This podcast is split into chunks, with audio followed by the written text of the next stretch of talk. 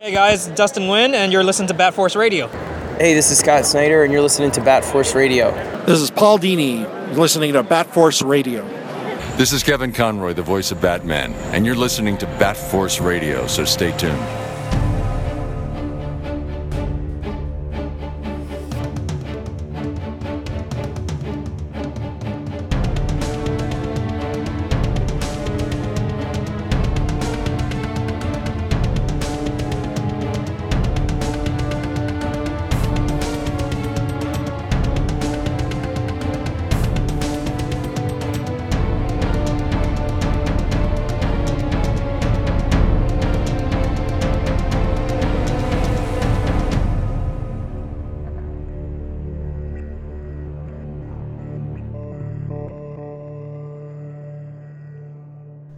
Welcome back to Bat Force Radio, the DC Batman podcast with no limits. Very special evening tonight.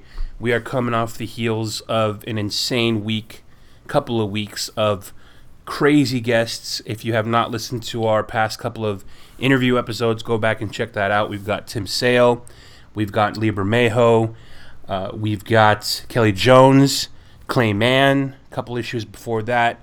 We have Bryan Edward Hill, Sean Gordon Murphy, just top tier DC Comics talent um, that we've been able to pull and bring onto the podcast. Tonight, however, is a very special night because we have someone I would say that kind of trumps uh, any of those names, no pun intended, uh, to Monsignor Trump in the Orange Office. But uh, let's get around the roundtable so we get into that. So from Canada, we got Robin D. Cross. What's happening? I'm Bat Force Tom from sunny Southern California, and please welcome the return of the Grandpa Batman. Grandpa Batman from Dallas, Texas. Hmm. It's good to be back. Hold on, let me get my internet going here. Just one sec, guys.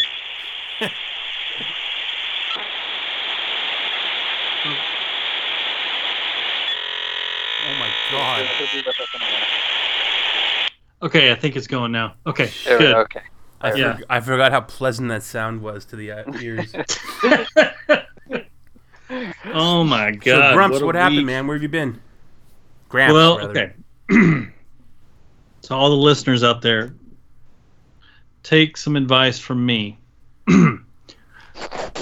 Do not ever let your wife decide to change internet cable providers during football season. Oh my god. And it and before you make such a decision, make sure you check the weather forecast because for the last 11 days I had, you know, nothing. I couldn't get on during the interviews because I had no Wi-Fi here at the house. Uh, couldn't watch 2 weeks of football and it's just been it, it's been a nightmare. When you're so it, it really shows me how dependent we are on like the internet. I had to go back to like rediscovering how to entertain myself without, you know, social media, TV, internet, things like that. And it it also made me realize why kids are so stupid and talentless these days. they don't do shit. All they do is just sit there and play video games and, you know, Tinder and all that shit.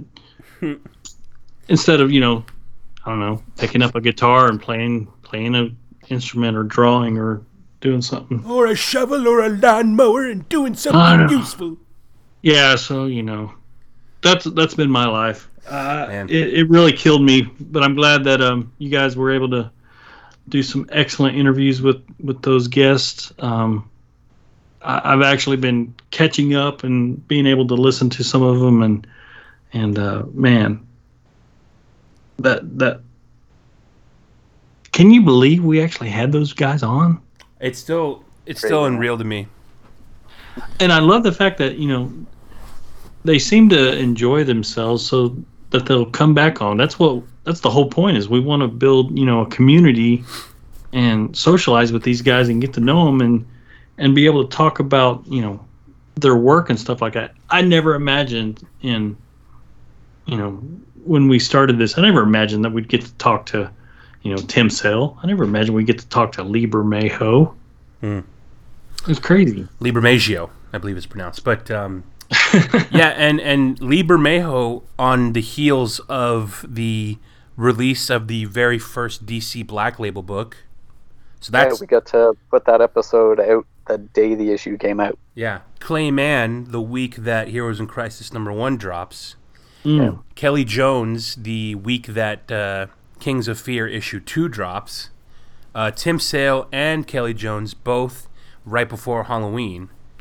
And So- Tim Sale right after his uh, omnibus came out. Yeah. Yeah. So it's just, uh, I mean, not only did we get him on, but we got him on in crazy fitting times. And yeah, like you said, they were, uh, it, I, like again, like it's just, it's, it's crazy that we get to talk to them, and it's even crazier how cool they are, you know, in real life. We've been lucky that I don't think anyone we've ever gotten has been a dick. Or if they are, they're like, Except us. yeah, exactly. if they're a dick, they're just like us.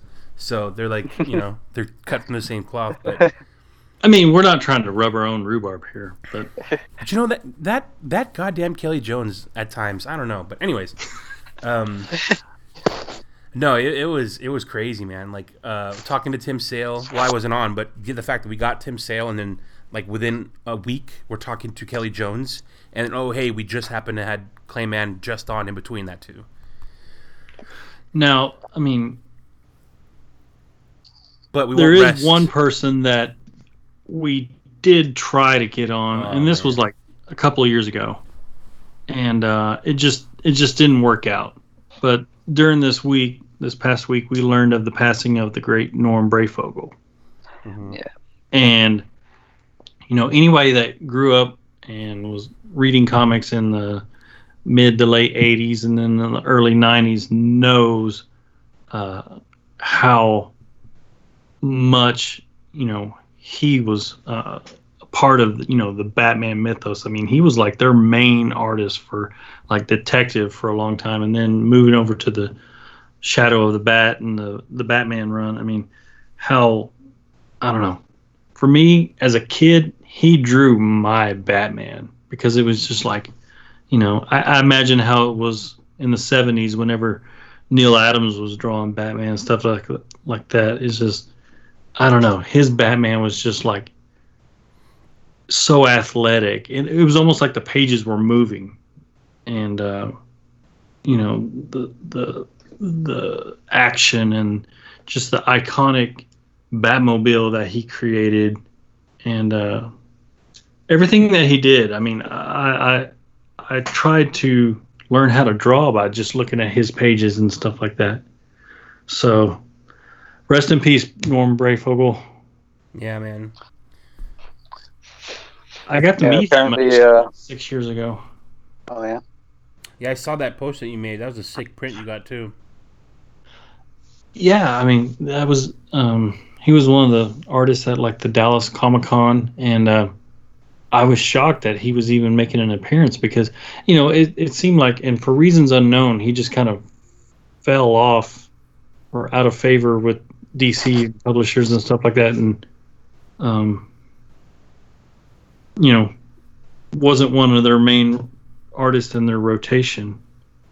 Um, but he was at this Dallas Comic Con, and he was really the only reason why I wanted to go. And um, he was standing at his little booth, you know, pretty much by himself. I, I imagine he would be like surrounded by people and stuff like that, but I mean, he was just kind of there by himself, and he had portfolio books of like original art. And I, me- I remember flipping through them. I was like, I own this comic. I own this book. I own this book. I was looking at the original work that I grew up, you know, idolizing, and I had taken uh, a couple of the the pages that I had drawn as a 13 year old. Some of them were really, you know, directly based on his work, especially like um, that image where it's got Batman standing on the rooftop and that long cape extending, and then Etrigan is below him. Mm. I remember drawing that one, and I even like colored it and all this stuff.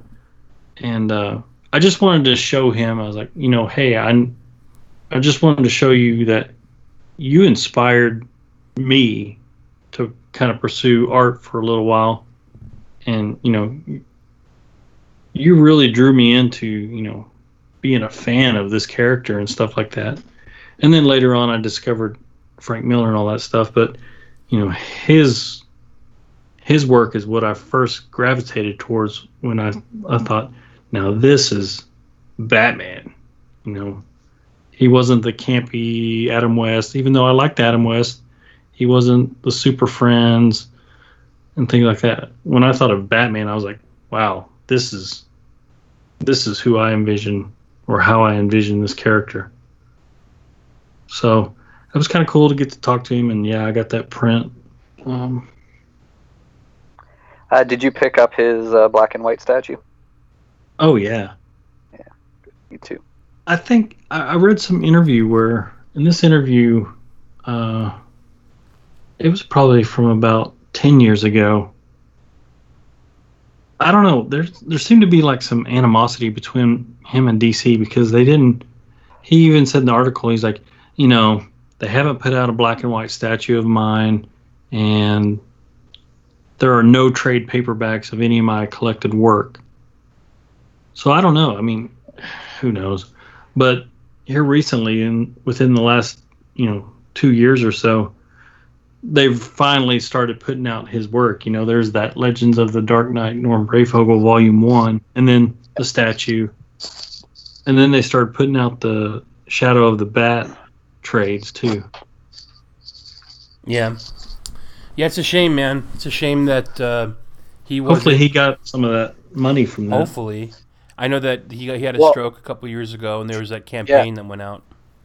And uh, I remember, if I remember right, uh, I think after the stroke, uh, I think they pushed forward the release of that hardcover.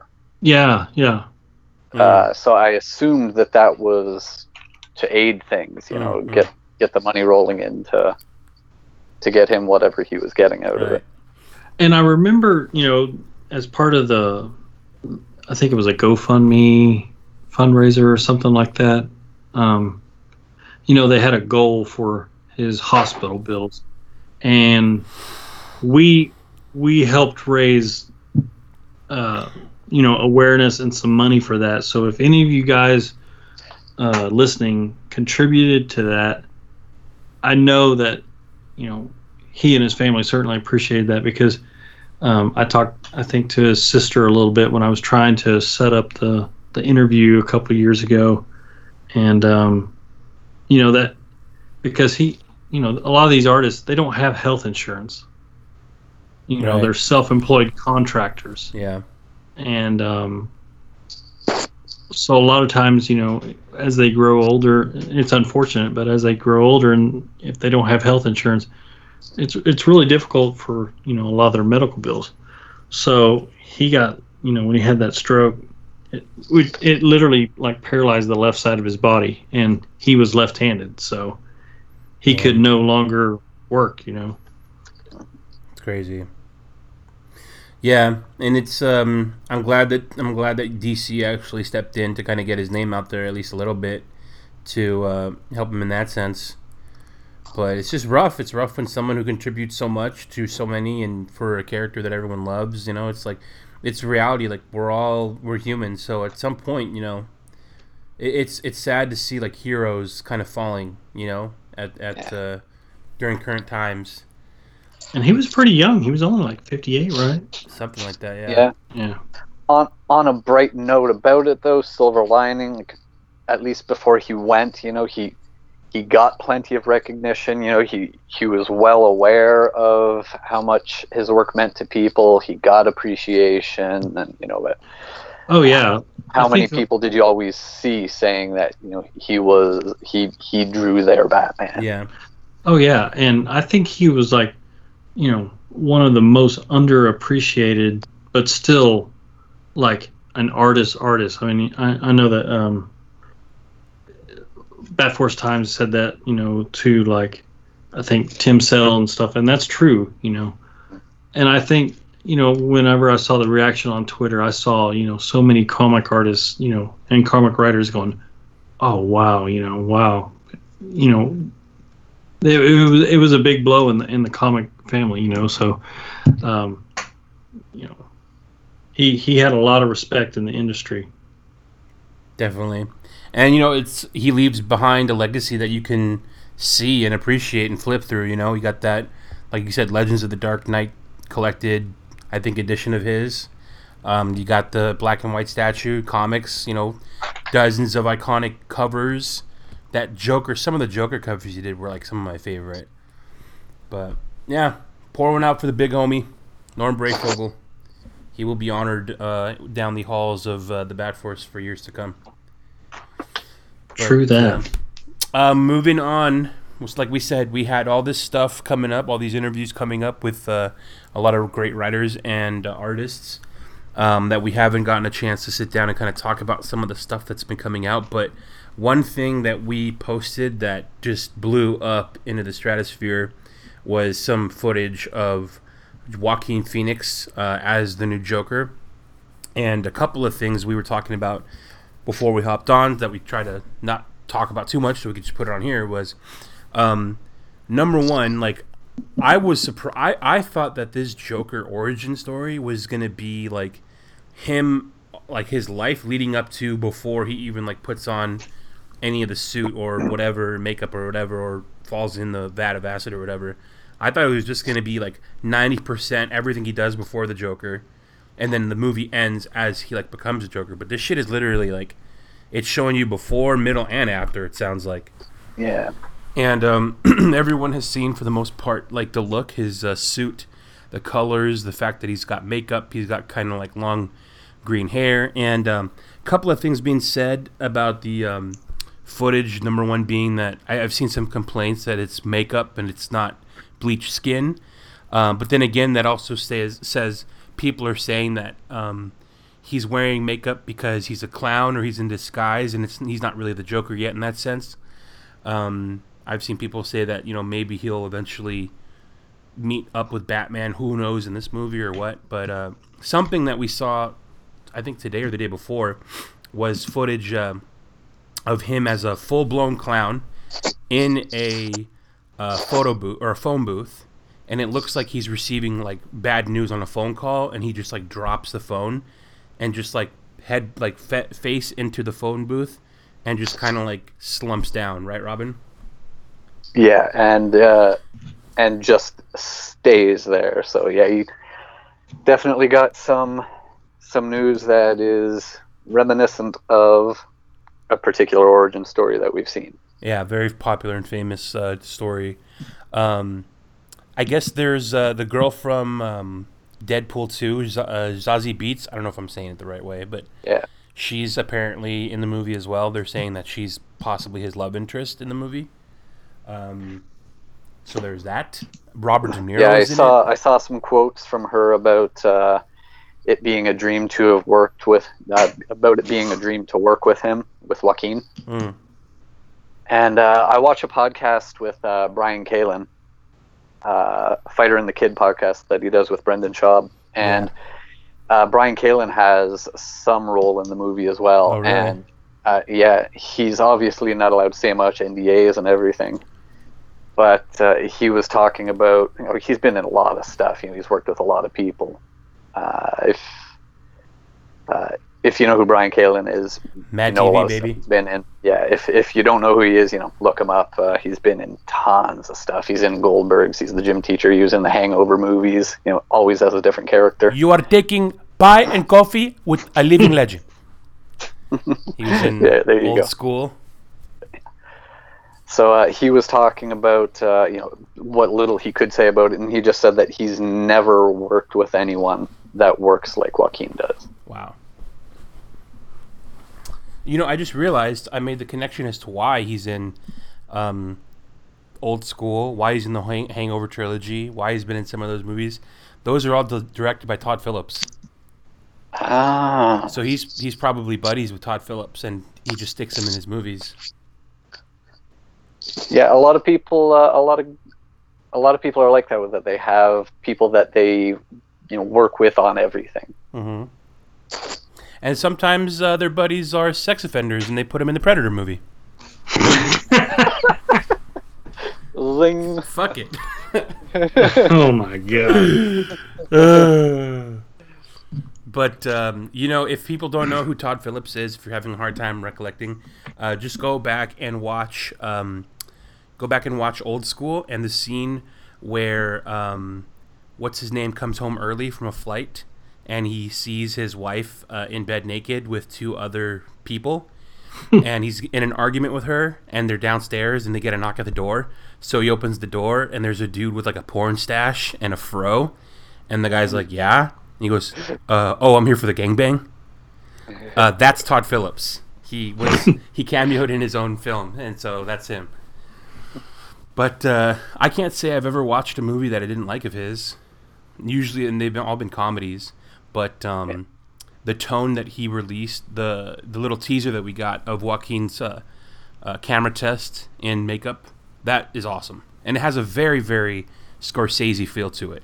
Because I know Scorsese's producing, but um, I, I just got a, I just got like a '80s mobster vibe off of that clip, and uh, yeah, that's it's got some Scorsese fingerprints on it. That's what is just blowing me away. Like Robert De Niro is going to be in this movie. Scorsese's producing. Joaquin Phoenix is the Joker. Um, who else is connected to this? The dude that they cast as uh, Thomas Wayne was actually uh, like one of the police captains from Dark Knight Rises. The dude that Selina Kyle kidnaps and brings to the exchange. That's that's playing Thomas Wayne. Um, it's, it's like, I mean, if this movie wasn't a Joker movie, I would be like, oh, this movie looks fucking badass. Like, I can't wait to see it. Yeah, and this is something we were talking about before uh, before we went on the air that there's the question of why. Why does why is this Yeah. movie happening? You know why, why is there a movie happening that's outside of the universe? And i think though all those names that you just talked about is exactly why. Like i i think even the marvel universe could uh, could have some of this because when you have your movie universe is going to be tied up with you know a, a continuity for the foreseeable future. Like at this point, Marvel's already what nearly 15 years they're going to be going on of one solid continuity. Uh, something like this gives you a break from that continuity and gives you the opportunity to watch an artist-driven story. Like that's what the Chris Nolan movies were. You know, that was a, an artist just telling the story he wanted to tell and it it didn't have to do any world building or linking to other things, introducing other characters f- for future films. It was just an artist telling a story he wanted to tell, and that's exactly what this is going to give us. You know, for people who don't enjoy the current universe, Gramps. Well, I was, I, current was- mean, but uh, It's Oh. well, it's not the this is a good break for that. it's just I don't the way I see it is I I don't like what the studio has done to the universe. Like I Yeah. and, and hearing you talk that way about like an artist driven film like this you could tell like th- it's gotten so fucked up that they're letting him do what he wants because they're kind of like what how fucking much worse can he get?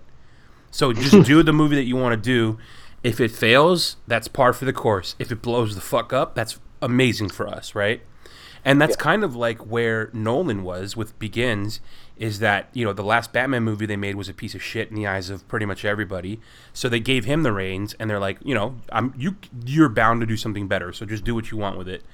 And it's almost like saddening and almost upsetting that that they gave um, Snyder the green light to do his thing in a in an in an in an environment they had the Marvel universe that was going on, and the studio was so um, eager to try to get to that level that they didn't let Snyder do what he wanted to do. They they they took what he was making and they poked it and prodded it and cut it up and bastardized it.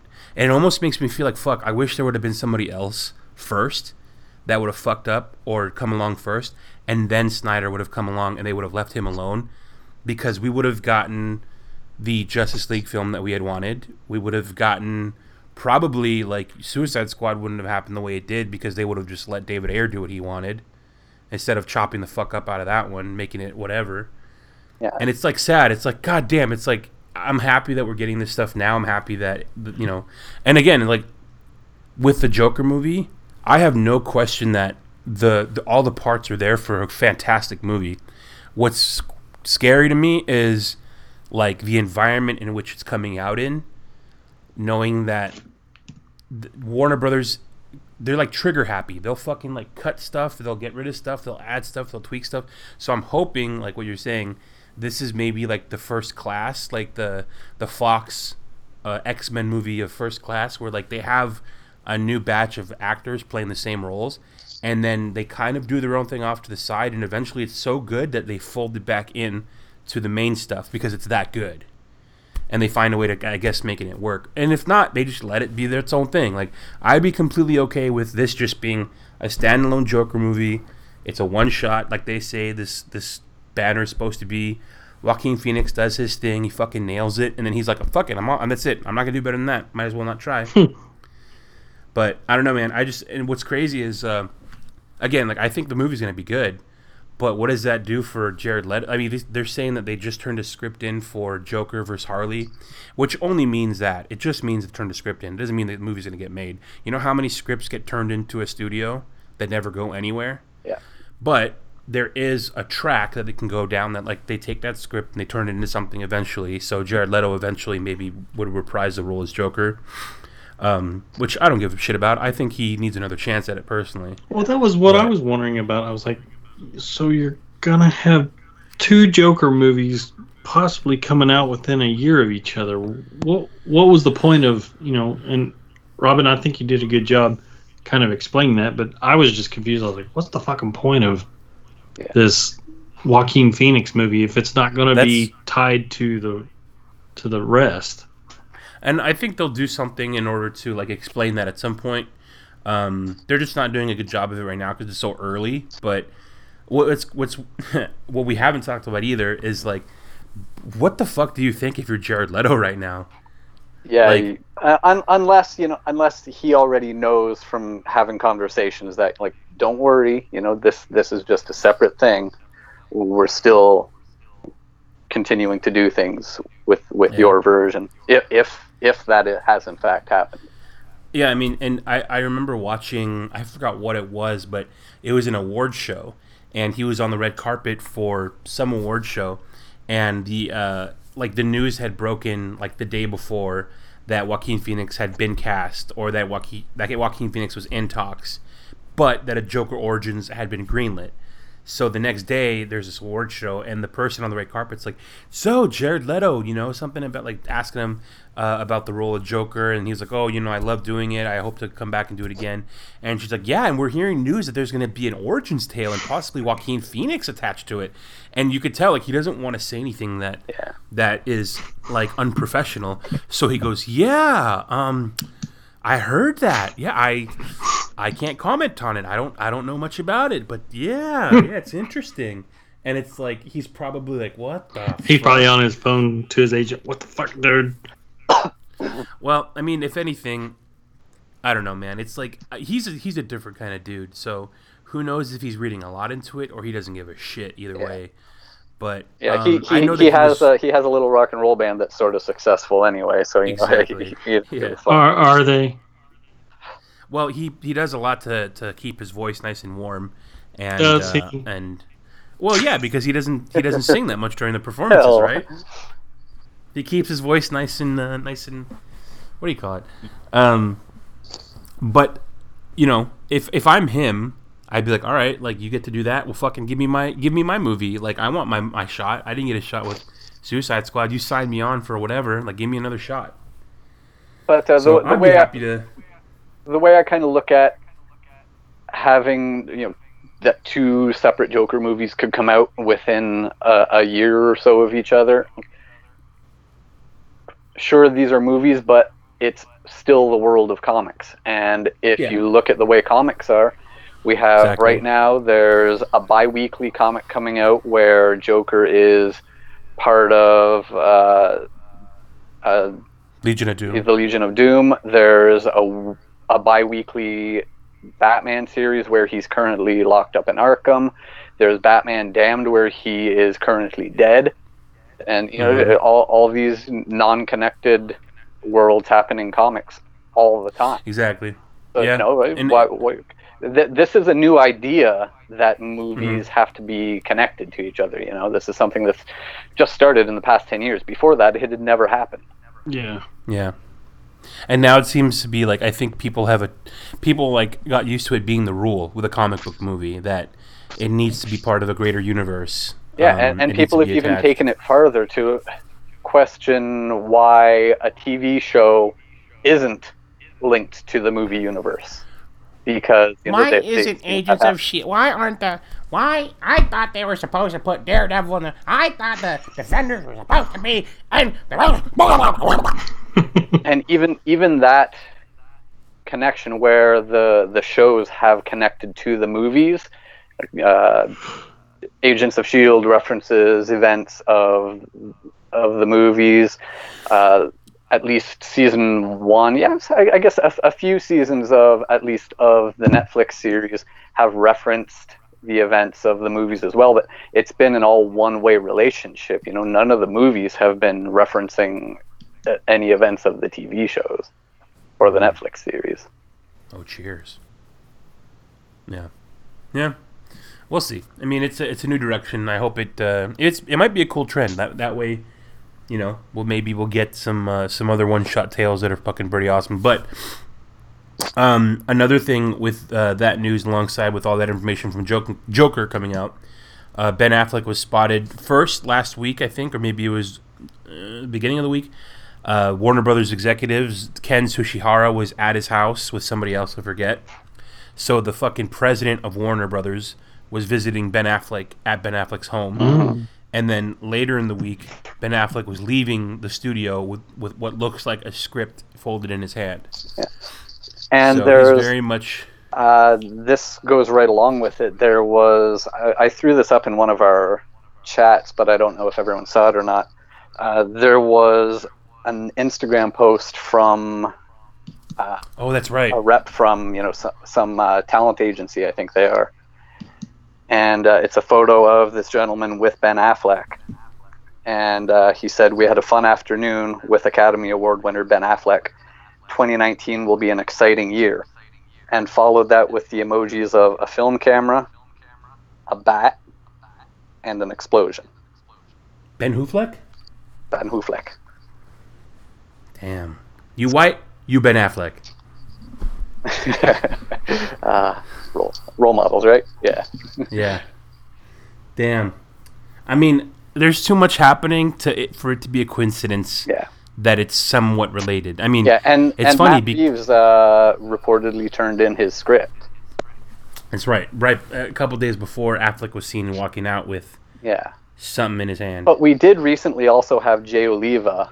Uh, if everyone knows who Jay is, he's worked on a lot of the DC animated films. Uh, I think he did things like uh, Flashpoint and stuff like that. Uh, he recently said that he had read the Ben Affleck script uh, Mm. for Batman, and uh, his quote was that it's the best Batman script he's ever read. Man, it would be cool if that just got leaked so we can at least read it. Please make that goddamn movie. Yeah. When a guy who's read as many Batman scripts as Jay Oliva probably has is saying it's the best one he's ever read. Come on. And written some. yeah. Yeah, man. And I guess I guess Matt Reeves read it and just rolled his sleeves up and asked Warner Brothers to hold his beer. Said, okay, time for me to Sean Murphy this. Maybe that's what he did. But um, yeah, I mean, it's funny because even in this, like, even after all this, you know, we're seeing Affleck signing Batman stuff. We're seeing Affleck meeting with Warner Brothers execs. Obviously, he still has a good working relationship with them, right? Yeah. Um, it's funny how even in the wake of all this, you look back at all these reports that Affleck was out. They were all still just fucking rumors. Nothing was ever confirmed by Warner Brothers. It was never beyond uh, insider reports, inside source, you know, someone close to. It was never beyond that. It, there was never a confirmed account from any major publication saying that he was out. And for the record, it might just be like th- a negotiation tactic, you know, by either his agent himself, the studio, who knows. because that shit happens all the time. Like That, that's what I movie, think the whole Henry Cavill thing was. Yeah. I mean, that, that report came out saying like and I, I didn't see any source cited for the report just this report came out somewhere reputable but i don't think it claimed any source for it that henry cavill was no longer superman and Hmm. the internet went crazy for a few hours and then henry's manager put out something uh, uh, i think that was the one that said the suit was still in Henry's closet and that we'd hear something from Warner Brothers. Then Warner Brothers put out a statement that didn't really state anything. yeah. Uh, and I, it feels to me that like the whole thing was an effort from Henry's manager to cause an internet shitstorm that Warner Brothers doesn't want or need because they get enough of those. To show like, hey, bitches, you better throw some money at him. Yeah, because Henry has said for a while that he wants his Superman sequel, and currently there's there's nothing scheduled. You know, we haven't seen any release dates uh, projected recently, or any uh, talk of any scripts being turned in or anything. Uh, I since then I've spoken with someone who isn't involved, but he works in film, and he's saying that he's hearing things like since this uh, event happened, that Henry Cavill has apparently received a pay raise that he was looking for. Hmm. Interesting. But that's uh, Mike- that's a relationship where I think both of them need each other. Uh, Superman is the biggest role Henry Cavill has, so he needs that to, to continue growing his career. And particularly in a situation where Warner Brothers might possibly lose their Batman, you cannot have your universe lose Batman and Superman at the same time. Yeah, and expect So to do I, I think they with both need each other. Yeah. Yeah. It's very interesting. My cable guy also told me something similar. But very good, very good. Um, lot of lot of stuff, a lot of good stuff happening. What else is going on in the world of the old DC Warner Brothers? I guess um, the crazy shitstorm of uh, Batman Damned, right? Yeah. Oh, uh, with the, the crazy uh, scalper prices. Yeah. So for those of you guys who uh, may or may not be in the know of current comics, if you've um, been hiding under a cock, I mean a rock. um, Batman Damned, the first uh, book in the DC Black Label mature line that was uh, initially talked about. Oh man, I want to say, how long ago had they been talking about this? Maybe a year, maybe. Ish. Probably at least a year, yeah. Um, they had mentioned that they were going to come out with a more mature, darker themed um, imprint for DC Comics, and they announced different stories that would be coming out. The first one being Batman Damned, and um, about a little bit over a month ago, there was a art only um, retailer exclusive book that came out with the intention of drawing in people with just the art to kind of be shown off at your local comic shop. Um, Robin got one. If you go to a comic shop that you know pretty much has a relationship with DC, you probably would have seen one there. Um, most I heard was, "Wow, the art looks amazing. I'm definitely going to pull that book," and I'm sure that's what DC heard back from people. Little did we know, or big did we know, um, that there was a penis in there that was going to stir up a huge controversy. But uh, the book comes out, and within the first, like, even before, I think it was after, like, No, that the day. re- yeah, I think it was the night before because Bermejo said that when he when we were talking to him, that was Saturday before it came out. He said that Twitter was already talking about it. So it was probably the review samples that went out that people started talking about um, the Friday before the Wednesday of release. Um, he mentioned that yeah, I've already seen Twitter. My friends told me don't go on Twitter if you don't want to read about this stuff that they're talking about. He mentioned that he hopes people weren't only going to cling on to the fact there's penis in the book, um, but that's exactly what fucking happened. It was the dumbest, funniest, childish uh, taglines from major publications dying to talk about a penis, dying to use a pun, dying just to fucking. They couldn't. It's like you're 12 years old and in middle school and you're playing the penis game. Well, it's comics. trying- I mean, they expect us to be Yeah. mature. No. You're just it's it's as if we're sitting in a classroom just seeing who could say penis the loudest. I would always win. I would always win because I didn't care if I got in trouble. Uh, I, I I totally see you winning that. yeah. Because I was I would it would the game would end as I would be shouting it to my teacher's face. it's oh Tom, it's over. Put the Penis, microphone goddamn you. but um, I don't know why I didn't see it coming though. Uh, no, that, or that definitely no pun intended. Is that a penis joke? It, it definitely was not. Uh, I I I regretted that one as it came out of my mouth. Ha- Well, I meant that one. Uh, but I don't know why I didn't expect uh, all of this craze to happen about it. You know, I, I should have expected that people would be so immature about it, but I had that Yeah. the copy you mentioned that uh, the proof copy, you know, the that had no text or anything. I I had that for a solid month before the issue came out, and I never even thought to mention the penis page.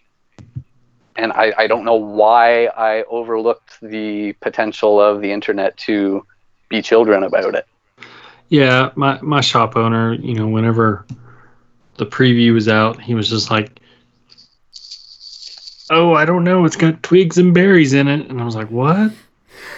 and, and he's like, Did, "Didn't you see?" And I, I, I mean, I'll be honest, I just kind of flipped through it real quick whenever I was looking through it at first, and then and then I saw what he's talking about, and I was just like, "Well, you know, that's why they say it's for a more mature content and knowing."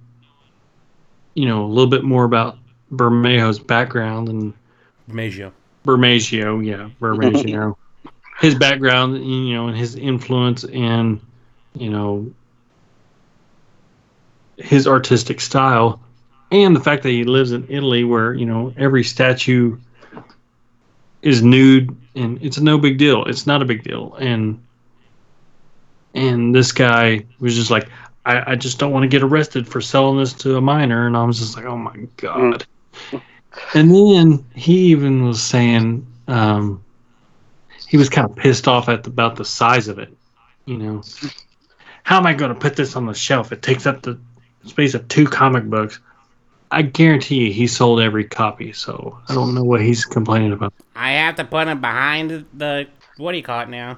And really, the only reason anyone cares that there's a penis in it is because it was a Batman book. There, there, there is nudity in comics all the time.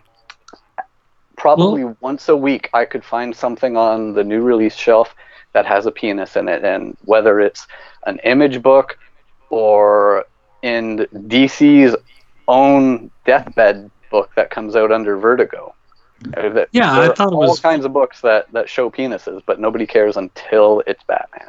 I just thought it was funny Exactly. how these shop owners, and there were some shop owners that I saw on Twitter, you know, that they were pissed off and they were threatening not to to buy and solicit other copies of it. And I was like, really?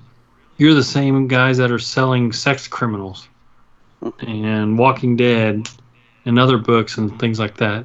Jungle I bet they don't have any problem getting Jungle Fantasy for the Yeah. people that have that on file. Yeah, yeah. So, uh, and if I'm not mistaken, in Dark Knight 3, we saw Wonder Woman's breast, you know.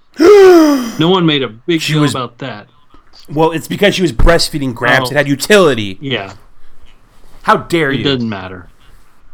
It doesn't matter. It was still How dare it you was try to still objectify her? it was still an iconic character's, you know, nudity. No one no one no one no one even batted an eye. No, I was Put that's that thing away before it I was waiting for eye that to blow up on Twitter, but it never happened. But I was like, okay, well, cool. But the fact that we Yeah. got to see the Batawang, you know, blew up the internet. the giggle stick, the meat and two veg. um, well, the thing is, is the big thing that happened. Obviously, there was a big blow up on the international network neighborhood about uh, should this be in publication, should it not be. One shop that I know of complained. Um, I don't I don't really know if people were like saying like how dare you or whatever on the internet. I think it just was a fucking big deal. Um, and then DC decided to censor all the uh, digital copies and to originally they were going to say the second editions were going to be censored. Now, okay, so they were going to say the original second edition was going to be censored, so that started a huge resell flipping market for that book. Um, people were selling the book for hundred dollars. Actually, it was like fifty bucks to fifty to seventy dollars for each single issue. Um, I think the Jim Lee variant may be going for ten dollars more or so. Um, now, just recently, they announced that they're not going to print a second edition at all, um, which makes the first edition of that book even more valuable, apparently. So now prices are getting ridiculous. Uh, we I just looked in our kit convo and um, who threw that in here? You talked about Um, the one the- Legends put in. Legends put in a CGC slabbed 9.8 Batman Damned sign. Oh, it's a yellow label. Okay, so it's it's that's why it's so much. So it's it's a double sigs of Azzarello and Bermejo. Batman Damned 9.8, four hundred and sixty-five dollars. Oh, by the way, you gotta pay fifteen in shipping. so four hundred and eighty bucks, guys, if you want a 9.8 CGC signature Batman Damned book. That you can't even see the penis. I know. yeah. Damn it. Damned That's it. hilarious. uh, so it's just it's crazy. And then I saw somebody else post. I've never seen so many dudes hard up for a cartoon dick before. Well, what no, what Um, what's also in that uh, release there about the not releasing the the second edition? They also moved back issue two to December, and there's you know speculation that there's probably some editing going on with, Yeah, with issue two. Yeah, that's what because I'm. of Zatanna. Which which if that's true, I think that's horseshit. Sounds like they're gonna make some boobs disappear. Yeah, because yes, um, that's a magic joke. Uh, too bad boob is pronounced the same forwards and backwards. Uh, but uh, yeah, issue two is pushed back a month, and then issue three is now coming out two months later than originally scheduled. Hmm. I hope they're not making. nice things. Yeah, I hope they're not making Lee redraw stuff. Yeah, I mean, and that's something that we talked about too. Is like, I wonder, um, you know, they released the first edition, which is how Bermejo and Lee intended it, and now there's all this backlash, and DC probably told them, uh, "This is what I'm thinking." I wonder if, if this happened. You know, they come to Bermejo and they come to Azarel, and they're like, "Listen, guys, we're gonna have to edit the art in the first edition, so second edition is gonna be edited out." Knowing Azzarello and knowing Bermejo, their personalities. I gotta imagine they were both like, "Fuck you, you put it out the way we want it, or you don't put it out." And they were like, "Well, let's not fight you for it. We're not going to release any editions of the first issue then." And Bermejo and uh, Azzarello were like, "We're cool with that." I could see, I could see Azzarello doing that for sure, because he's the type of dude that does not take shit from anybody. No, and I mean, if that's true, that's sad to see. You know, come down to this. I mean, you know, no one likes to, you know, be in that situation. Yeah. But I like I like to think that you know they stood up for their art. They stood up for what they. That's how they wanted it to be. That's how they intended the book to look. And someone saying that they're going to change it, they're like, "Fuck you, no." Mhm. And so I st- if if it's if it means that that's it, there's no more prints of that edition. I stand with that. I mean, you know, like you said, Robin, it is crazy for DC to not make money though, Yeah, off of a second edition at least. yeah. It, it it makes me curious why uh, they would turn down the opportunity to sell second print copies. There there are so many people still looking for a copy of this book that they're paying through the nose for it on eBay. So obviously there would be some market for a second print for all the people who want a copy of issue one, but can't or won't pay the crazy online prices for it. And it, to, to a degree, uh, I, I know at the shop we will see fewer people purchase issue two because they weren't able to get a copy of issue one, they'll just wait for a collected edition. Hmm. So that's fewer people buying issues two and three. So a, a segment of the readership who will not purchase the series until it's uh, until it's collected because they didn't get a chance to a second chance to purchase issue one. Yeah, that's that's what made me think that maybe their hands were tied. Mhm. And as much as they would want to, you know, that's it's someone someone's telling them, no, you can't do it, and I walk. Yeah, could be it. Yeah. But uh, yeah, so uh, in in more comic news, probably the thing that's got me most excited from this week um, was the announcement from Sean Gordon Murphy, the official announcement and title for Batman White Knight Volume Two, um, Batman White Knight Electric Boogaloo, I believe, is what it's called. Yeah, I, I believe that's the working title. Okay. yeah. If it's, I I thought it was gonna be uh, Batman White Knight Ernest goes Hawaiian, but And and it, it I'm hearing that it may or may not star Joaquin Phoenix and Ben Affleck. oh my goodness. Um, no, all joking aside, it's going to be called Batman White Knight Curse of the White Knight, right? Yes. And or just uh, Batman he- Curse of the White Knight. Gotcha. And then he uh, he also uh, tweeted out some artwork that uh, and a synopsis that explained um, some key players in the new volume. Well, Robin, you want to talk a little bit about that? Uh, yeah, well, we know uh, that Joker is going to be uh, appearing again. Uh, he's in the promo art for it. Obviously, uh, the main addition to the universe from the first tease that we got is uh, featured very prominently is Azrael, which is, uh, I think, to everyone's surprise, uh, that he would be the main featured character. Yeah, I uh, I'm a big fan of uh, Azrael, um, more so from like the '90s because he was basically fucking Batman for how long was that? Like over a year. Yeah, least, yeah, for yeah for around a year because it was fairly early in in Knightfall that uh, uh, Batman was taken out by Bane and then asked uh, for Jean Paul Valley to take over as Batman while he was on the mend. Yeah, so um so at the time, I mean, nowadays you got fucking anyone putting on the bat suit and jump you got fucking Alfred putting on the bat suit and jumping in the Batmobile and going out and beating some ass. Um, but back then in the 90s, it was like pretty much unheard of for someone to be Batman for like longer than a month for like two issues, let alone an entire fucking year. The way I see it, like it's the comic version of the Hulk Hogan reign of being the world champion all through the 80s and then he gets beat by the Ultimate Warrior and like grown men fucking cried. so, uh, that character to me at least when I was a kid, I remember it being a huge deal. Um, I fucking loved the gauntlet, the suit. I loved his whole look, just fucking badass. I, I love, I love Azrael jump over, beating the shit out of people. Dude, he and was little fucking ruthless. fucking ruthless. Like literally, he would say, like, "No, Batman's too weak. He's not killing people. Like he needs, he need these these people need to pay the ultimate sacrifice for their sins." And he's just beating the fuck out of people.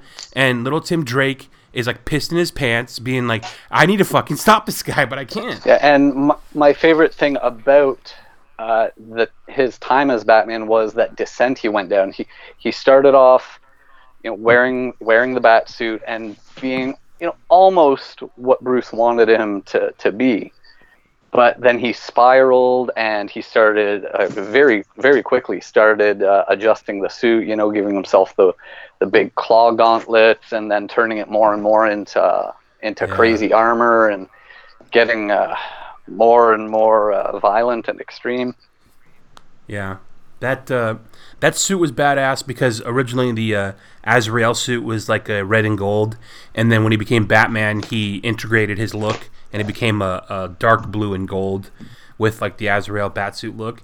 That that figure, that DC collectibles, or the, I'm sorry, the DC Mattel figure, the DC Universe figure of the of the blue suit Azrael Batman is still hard to get. It's still like Yeah. in the sixty dollars and above uh, price range, which is a little little much for a uh, six inch figure to pay for, but uh, it's that it's that it's, still wanted that much. But um, what's cool is that we've had Azrael kind of pop in and out of the books.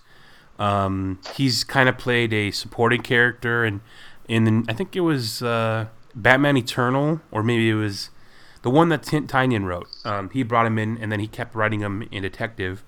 Um, but it wasn't he wasn't ever like too prominent of a, of a character, and he had a man bun, so people didn't really like it.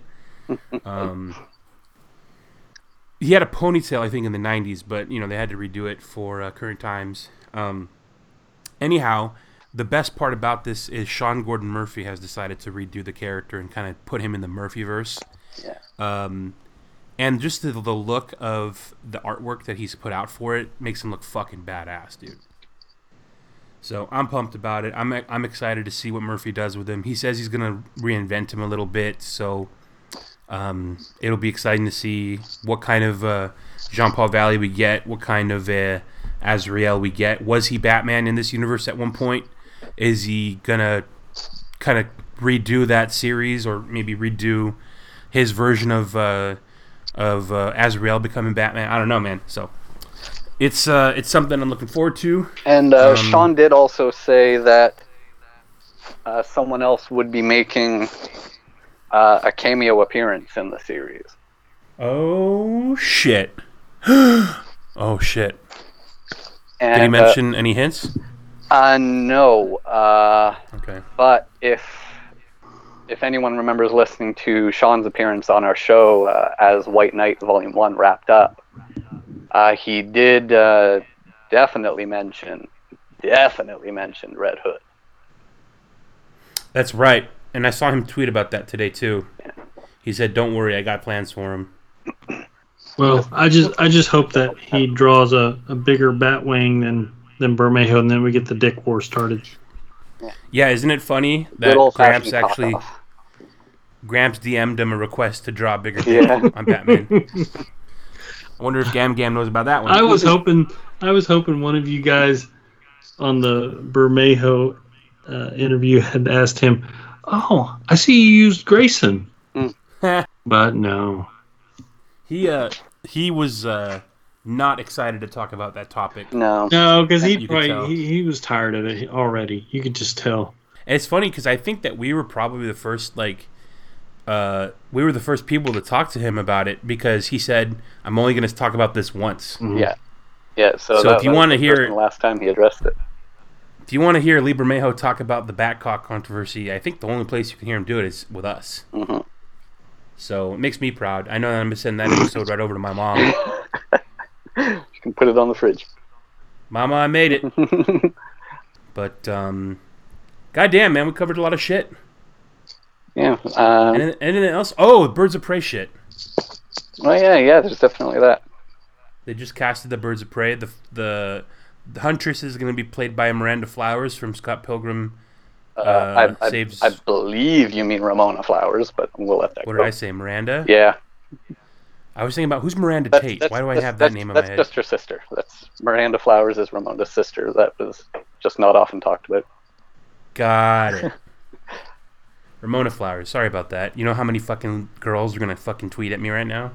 Fuck you. Yep. Fucking die. I well, I think the thing the kids say now is "don't at me." So just Don't at me. Ramona Flowers is my aesthetic. this ain't it, Chief. Um, so she was cast as Huntress. I think I don't haven't heard much. I think people are okay. They like her. They like that character from Scott Pilgrim. Um, she's very beautiful, so I think uh, no complaints there. And then there's been uh, a big hoopla over who got cast as um, Black Canary.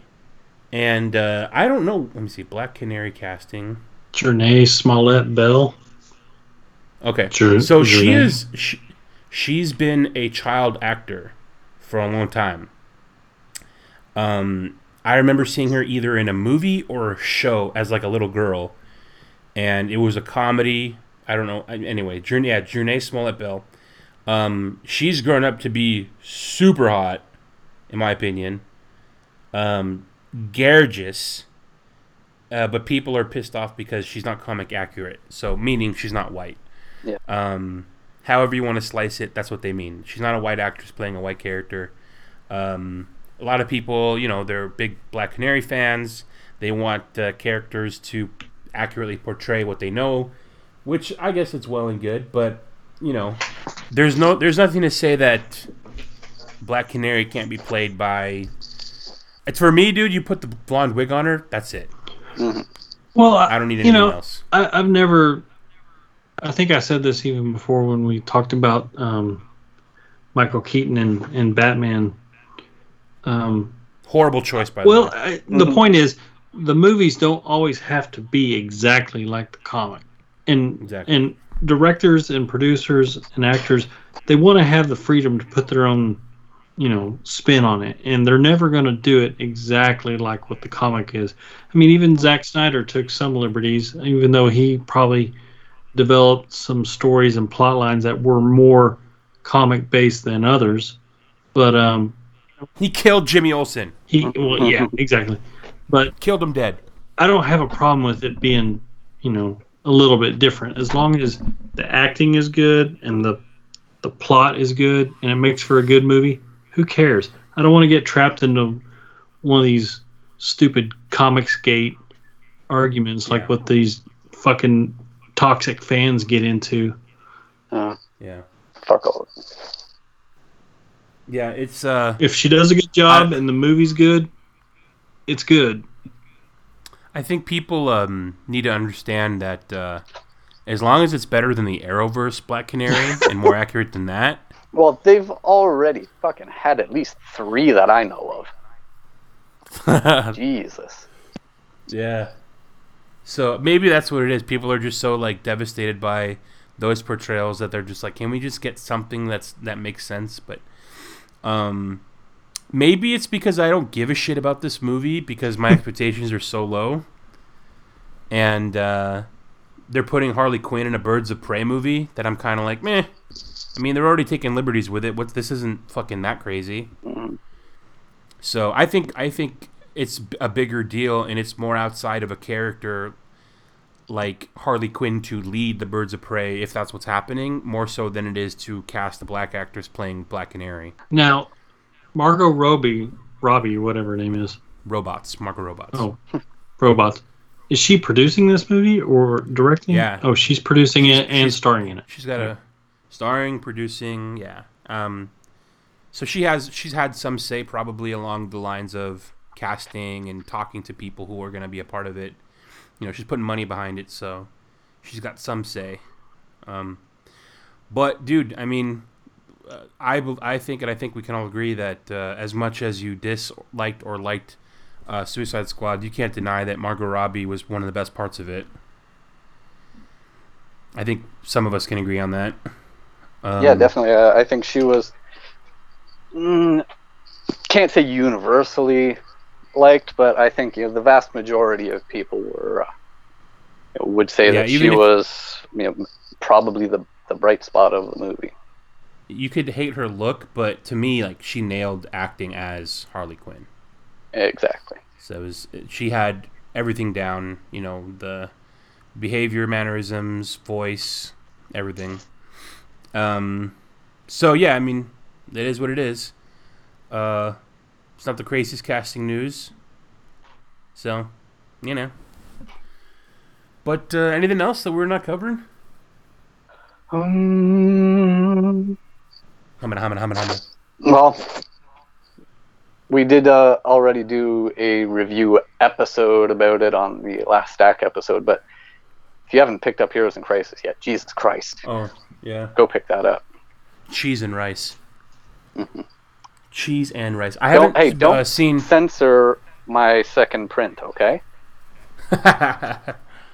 I haven't seen too much, but I, I mean, I didn't like personally go in and click and find it. But I heard that Tom King's getting beat up about that first. Uh, is it just because of who he killed off? Is that why? I don't know. I try not to listen to what people are saying anymore. Yeah, and No- no- nothing, because- nothing can come out without people complaining about it. Exactly, yeah. And especially if you're killing characters, you know, someone's gonna bitch about it because it's their favorite or they didn't get a chance or this or that. So And, and if if you're just gonna keep going on on the internet about how you don't like Tom King's writing, stop fucking reading it and just leave us all alone. yeah, just you know, learn how to ride a horse and live in the mountains. There you go. Leave everybody alone. Don't bother anyone. You know, th- this, Um, this guy keeps winning Eisners, but I'm gonna tell him how he should be writing. All you're gonna do is give uh, is gonna give bodyguard Dave uh, more business yeah. with getting to follow him around at cons. So you're just keeping him employed. Hope you guys know that. And and and good. He he's a great guy. Yeah, exactly. All right, I think that's pretty good, guys. I think we nailed it. But I think we do have a question that Robin needs to ask everybody. I'm not gonna even beat around the bush tonight. Fuck it. This is you know little, sort of a bonus episode we're doing. So just gonna get right to it. Where the fuck is the Trunkler? Exactly.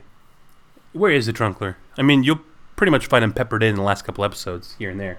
It's almost like a like a connecting cover of a comic. You got to collect them all to Yeah, get the final image. I, I might have to start amending the question from where the fuck is the Trunkler? to What is the Trunkler? Keep making more existential. Nah. Are not are not we all the Trunkler? To I trunk trunk I before I, am. or not. Oh, I was about to say that. we, we'll all do a Spartacus thing. I'm the Trunkler.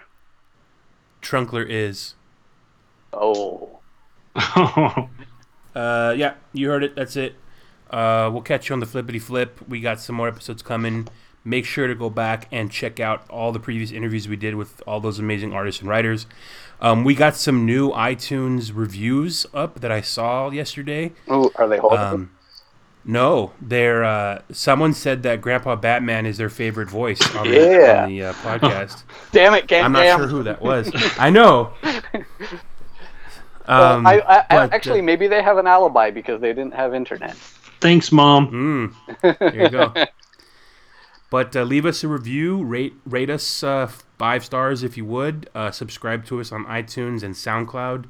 Um, the more you do that, the more spins we get, the more our name gets out there, the more we're able to wrangle in crazy guests. Like we haven't na- wrangled in some of the big ones anyway, but um, you know we're still holding out.